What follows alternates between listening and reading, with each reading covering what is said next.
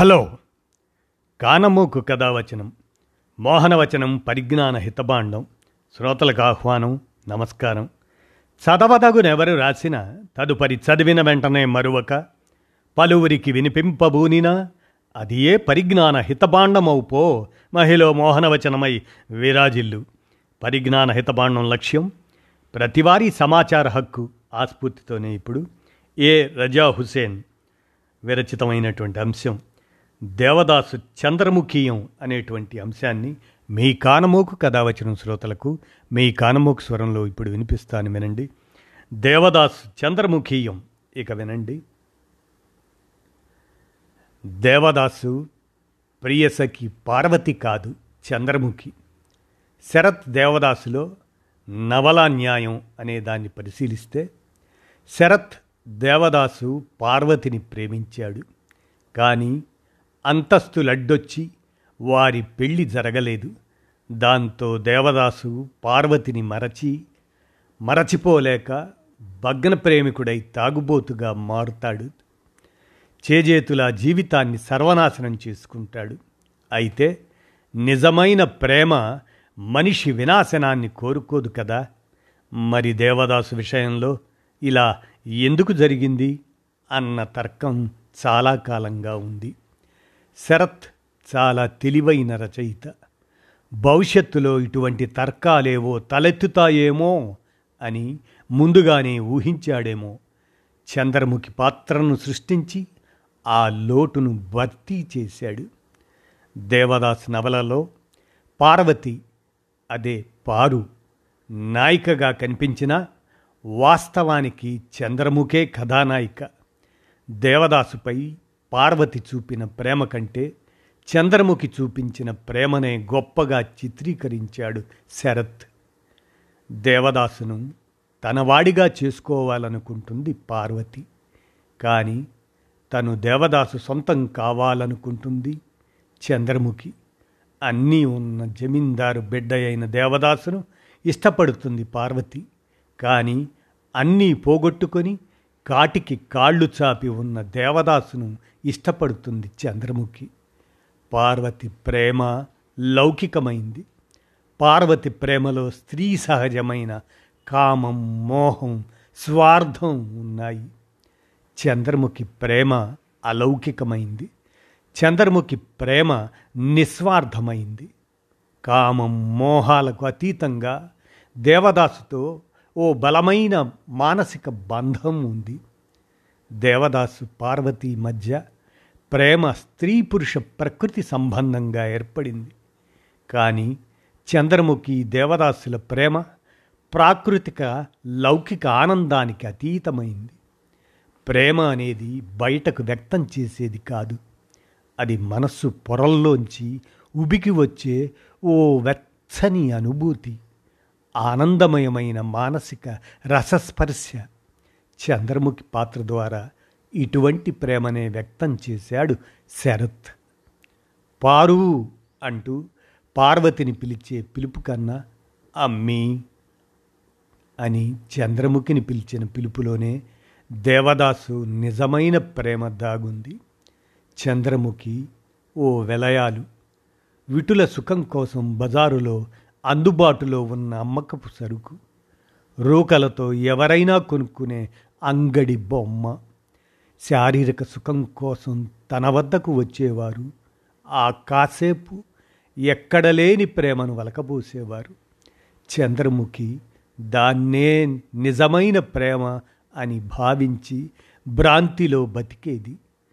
తన అందం మేనిలావణ్యం ఒంపు వంపు సొంపులపై ఆమెకెంతో గర్వం ఉండేది.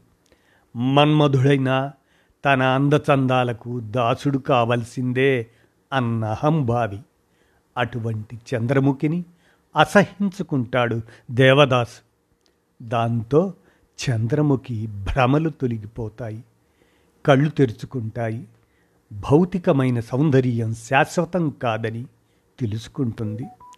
నిజమైన ప్రేమ దేవదాసు రూపంలో కనిపిస్తుంది. దేవదాసుపై ప్రేమను పెంచుకుంటుంది. ప్రేమంటే స్త్రీ పురుషుల మధ్య ఉండే శారీరక ఆకర్షణ కాదని దానికి అతీతమైన ఓ మానసిక బంధం అన్న సంగతి తెలిసొస్తుంది. దాంతో దేవదాసు సన్నిధిలో తన జీవితాన్ని సార్థక్యం చేసుకోవాలని ఆశపడుతుంది. అది తీరని కోరికే అని తెలిసినా ఎక్కడో ఏదో ఓ మూల చిన్ని ఆశ చంద్రముఖిని ప్రలోభ పెడుతుంది అందుకే దేవదాసును తన దగ్గరే ఉంచుకొని సేవలు చేయాలని నిర్ణయించుకుంటుంది. పార్వతి కూడా ఓ దశలో దేవదాసును తన ఇంట్లోనే ఉండమంటుంది. అయితే అది సాధ్యం కాని విషయమని పార్వతికి తెలుసు. అయినా మాట వరుసకంటుంది. అలాగని పార్వతికి దేవదాసుపై ప్రేమ లేదని కాదు. కానీ దేవదాసు పార్వతి కోరికను తిరస్కరిస్తాడు. అప్పటికే పార్వతికి ఓ ముసలవాడితో పెళ్ళయి ఉంటుంది. ప్రేమించినందుకే పార్వతికి తనకు ఈ కష్టాలు వచ్చాయని ప్రేమను ద్వేషిస్తాడు. అందుకే తన దగ్గరే ఉండమని చంద్రముఖి అడిగినప్పుడు కూడా తిరస్కరిస్తాడు. వద్దమ్మి నువ్వు కూడా పార్వతిలా బాధపడతావు అంటూ హెచ్చరిస్తాడు. అయినా చంద్రముఖి దేవదాసును ప్రేమిస్తూనే ఉంటుంది. కాసుల వర్షం కురిపించే తన వృత్తిని సైతం మానుకొని సాధారణ గృహిణిలా జీవించడానికి సిద్ధపడుతుంది. ఓ ఏడాది పాటు మారుమూల పల్లెలో అతి సాధారణమైన జీవితాన్ని గడుపుతుంది. ఎలాగైనా దేవదాసును కలుసుకోవాలని ఆయన ఊరికి వెళుతుంది. అక్కడ దేవదాసు లేడని తెలుస్తుంది. ఎక్కడ ఉండొచ్చో ఆరా తీస్తుంది. కలకత్తాలోనే ఉన్నాడని తెలుసుకుని వెతుక్కుంటూ వస్తుంది.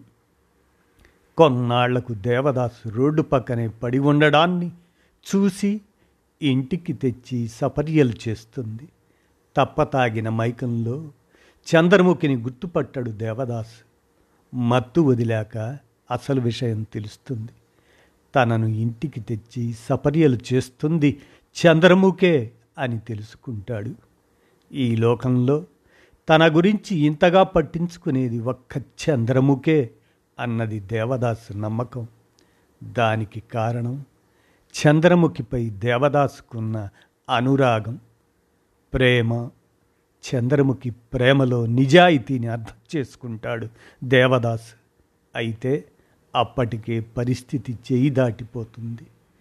చివరిసారిగా చంద్రముఖితో దేవదాసు అన్న మాటలు వారిరువురి మధ్య అమలిన ప్రేమకు తార్కాణంగా నిలిచిపోతాయి.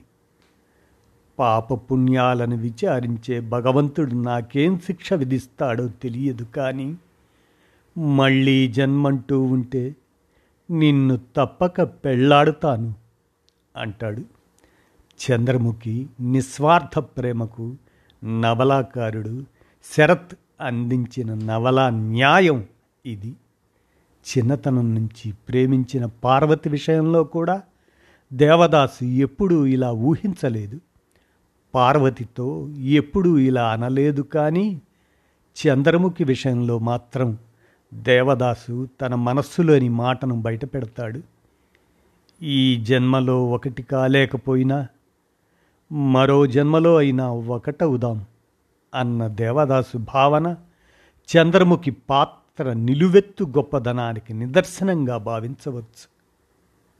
పార్వతి దేవదాసుల ప్రేమతో పోల్చితే చంద్రముఖి దేవదాసుల మధ్య ప్రేమ ఎంతో గొప్పదిగా కనిపిస్తుంది. శరత్ దేవదాసు నవలను చదివినవారు పార్వతినైనా మర్చిపోతారేమో గాని చంద్రముఖిని మాత్రం మరిచిపోలేరు.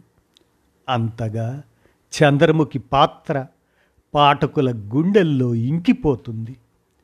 ఇదే కథని కాస్త అటు ఇటు చేసి దాసరి నారాయణరావు గారు ప్రేమాభిషేకం తీశారు. జయసుధ చంద్రముఖిగా శ్రీదేవి పార్వతిగా నటించారు. ఈ సినిమాలో జయసుధ పాత్ర పట్లనే ప్రేక్షకుల్లో సానుభూతి కలుగుతుంది. అంతగా చంద్రముఖి పాత్రను తీర్చిదిద్దాడు శరత్ అని ఏ రజా హుసేన్ దేవదాసు చంద్రముఖియం అనేటువంటి అంశంగా విరచించిన దాన్ని మీ కానమోకు కథావచనం శ్రోతలకు మీ కానమోకు స్వరంలో వినిపించాను. విన్నారుగా? ధన్యవాదాలు.